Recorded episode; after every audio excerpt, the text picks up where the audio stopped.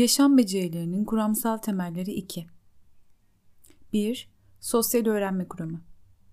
Albert Bandura tarafından geliştirilen sosyal öğrenme kuramı aynı zamanda sosyal bilişsel öğrenme kuramı olarak da bilinmektedir. Bandura'ya göre insan düşünce ve davranışlarının birçoğunun temelinde sosyal çevreden elde edilen bilgiler yer almaktadır. Bu kurama göre sosyal çevre öğrenmemiz üzerinde önemli bir etkiye sahiptir. Teorinin temel yapısı birey, çevre ve davranış üçgeni üzerinde şekillenmekte, bu değişkenler birbirlerini sürekli olarak etkilemektedir. Öyle ki ailenin, sosyal çevrenin hatta önceki kuşakların sosyal davranışlarımız üzerinde büyük etkileri bulunmaktadır. Bandura'ya göre sahip olduğumuz becerilerin birçoğunun kazanımı model alma yoluyla gerçekleşir. Birey, çevresindekilerin davranışlarını gözlemleme yoluyla öğrenir, gözlediği davranışların nasıl yapıldığını ve bu davranışlarla ilgili kuralları zihninde kodlar. Bu kodlama daha sonra bireyin gözlediği davranışı gerçekleştirirken kendisine rehberlik eder. Dolayısıyla yeni davranışlar kazanılmasında gözlem yapmanın payı büyüktür.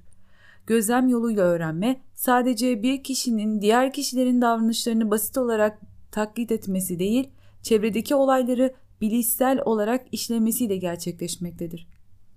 Sosyal öğrenme kuramına göre öğrenmede dört temel süreç vardır. Bunlar dikkat etme, akılda tutma, davranışı tekrarlama ve motivasyondur. Birey çevresinde gerçekleştirilen davranışa dikkatini verir, bu davranışın nasıl gerçekleştirildiğini aklında tutar, davranışı uygun bir ortam bulduğunda tekrar eder ve daha sonra kullanmak üzere motive olur. Davranışın tekrar edilmesi ve öğrenilmesinde ödül ve cezanın önemli bir etkisi bulunmaktadır. Birey ödül ve cezalarla toplumun sahip olduğu değer yargılar hakkında fikir edinir. Hangi davranışın ona ödül getireceğini kavrar, sonrasında da olumlu davranışı pekiştirerek içselleştirir. Olumlu davranışların içselleştirilmesi önemlidir. Zira yaşam sadece ödül ve cezalardan ibaret olsaydı birçok kişi hayatta kalamazdı. Dolayısıyla ödül beklemeden olumlu davranışı yerine getirmek sosyal yaşamın düzgün bir şekilde devam etmesini sağlayacaktır. Sosyal yaşantıları bilişsel olarak yönetebilmek bu noktada önem kazanmaktadır. Bandura bu süreci öz düzenleme olarak tanımlamaktadır. Hedefler belirleyerek bu hedefleri gerçekleştirmeye yönelik stratejiler geliştirmek anlamına gelen öz düzenleme temel yaşam becerileri arasında yer almaktadır. Gözlem ve taklit yoluyla öğrenilen davranışlar bireye yardımlaşma, işbirliği, paylaşma gibi olumlu sosyal beceriler kazandırabilir. Bunun yanı sıra olumsuz sonuçlara da neden olabilir. Yapılan çalışmalar sigara gibi alışkanlıkların gözlem yoluyla öğrenilebileceğini ve yine bu yolla önlenebileceğini ortaya koymaktadır. Benzer bir şekilde alkol kullanımı ile sosyal öğrenme arasında bir ilişki olduğu anne, baba, ağabey ve veya ablası alkol alan çocukların alkol kullanımının almayanlara göre daha fazla olduğu belirtilmektedir.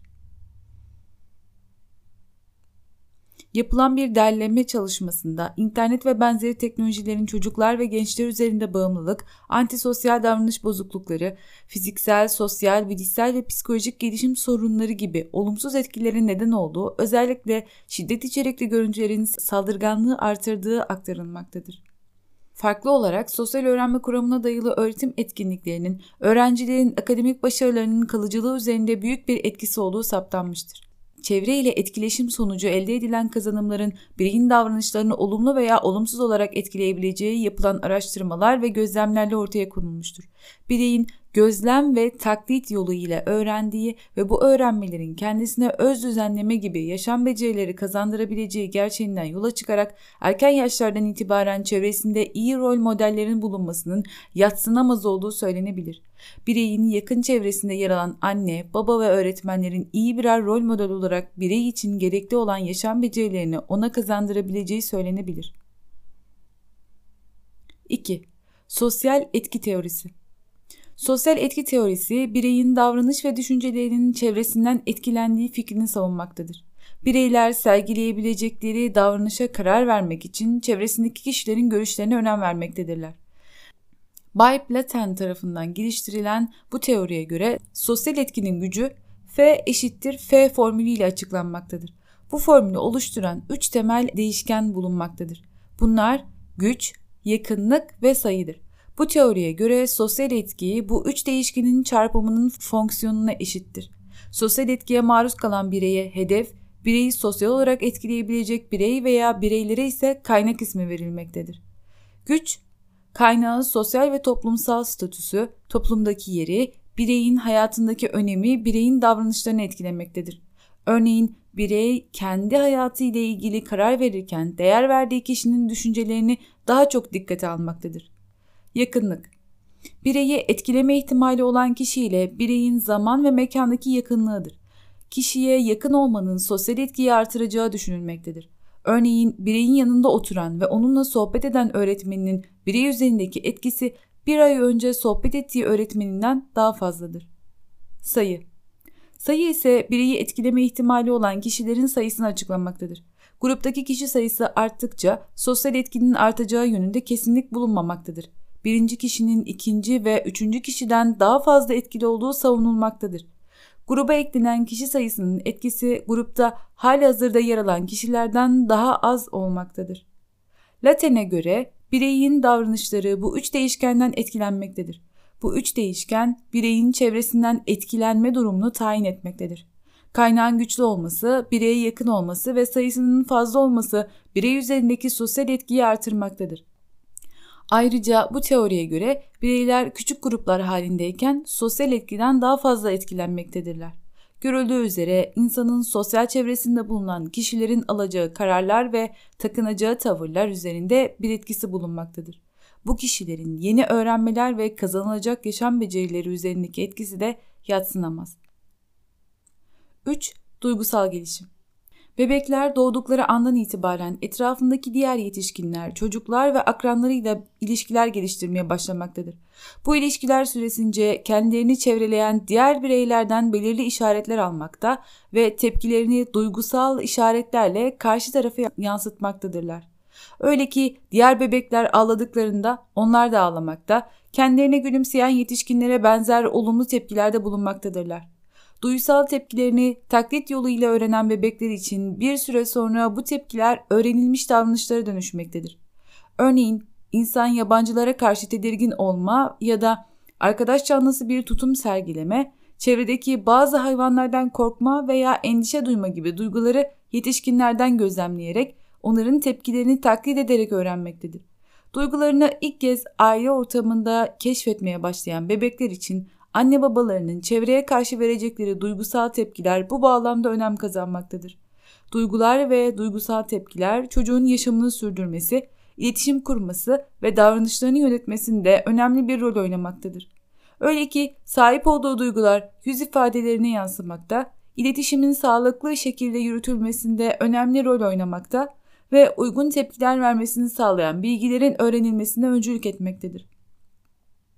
Bunun yanı sıra kişiler arası ilişkileri etkilemekte ve bu ilişkileri yönetebilme konusunda onu motive etmektedir.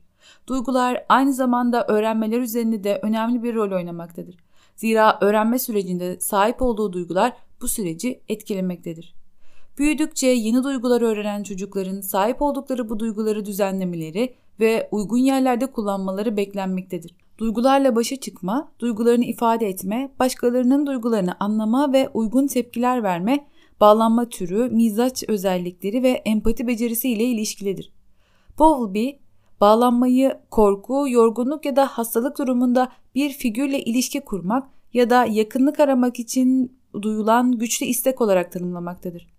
Birey bu durumlarda etrafında ona yakınlık gösteren bir başka kişiyle yakınlık kurabiliyorsa o kişiyle arasında bir bağlanma örüntüsü oluşmaya başlar ve o kişiyi model alarak taklit eder. O kişiden öğrenir.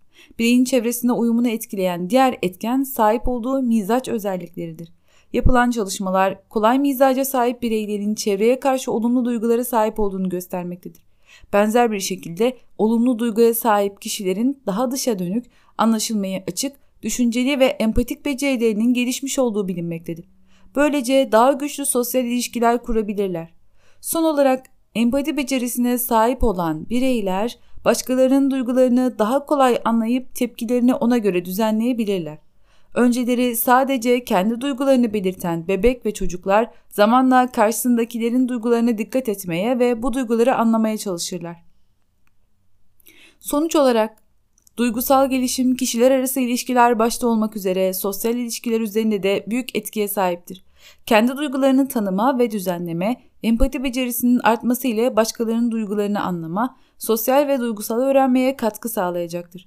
Bu bağlamda temel yaşam becerilerinden olan empati ve kişiler arası ilişkilerin duygusal gelişimle yakından ilişkili olduğu ve her iki değişkenin de birbirini etkilediği söylenebilir. Kısacası duygusal gelişimle ilgili kazanılacak yaşam becerileri insanın duygusal gelişim ve onunla bağlantılı olarak sosyal gelişimini de etkileyecektir.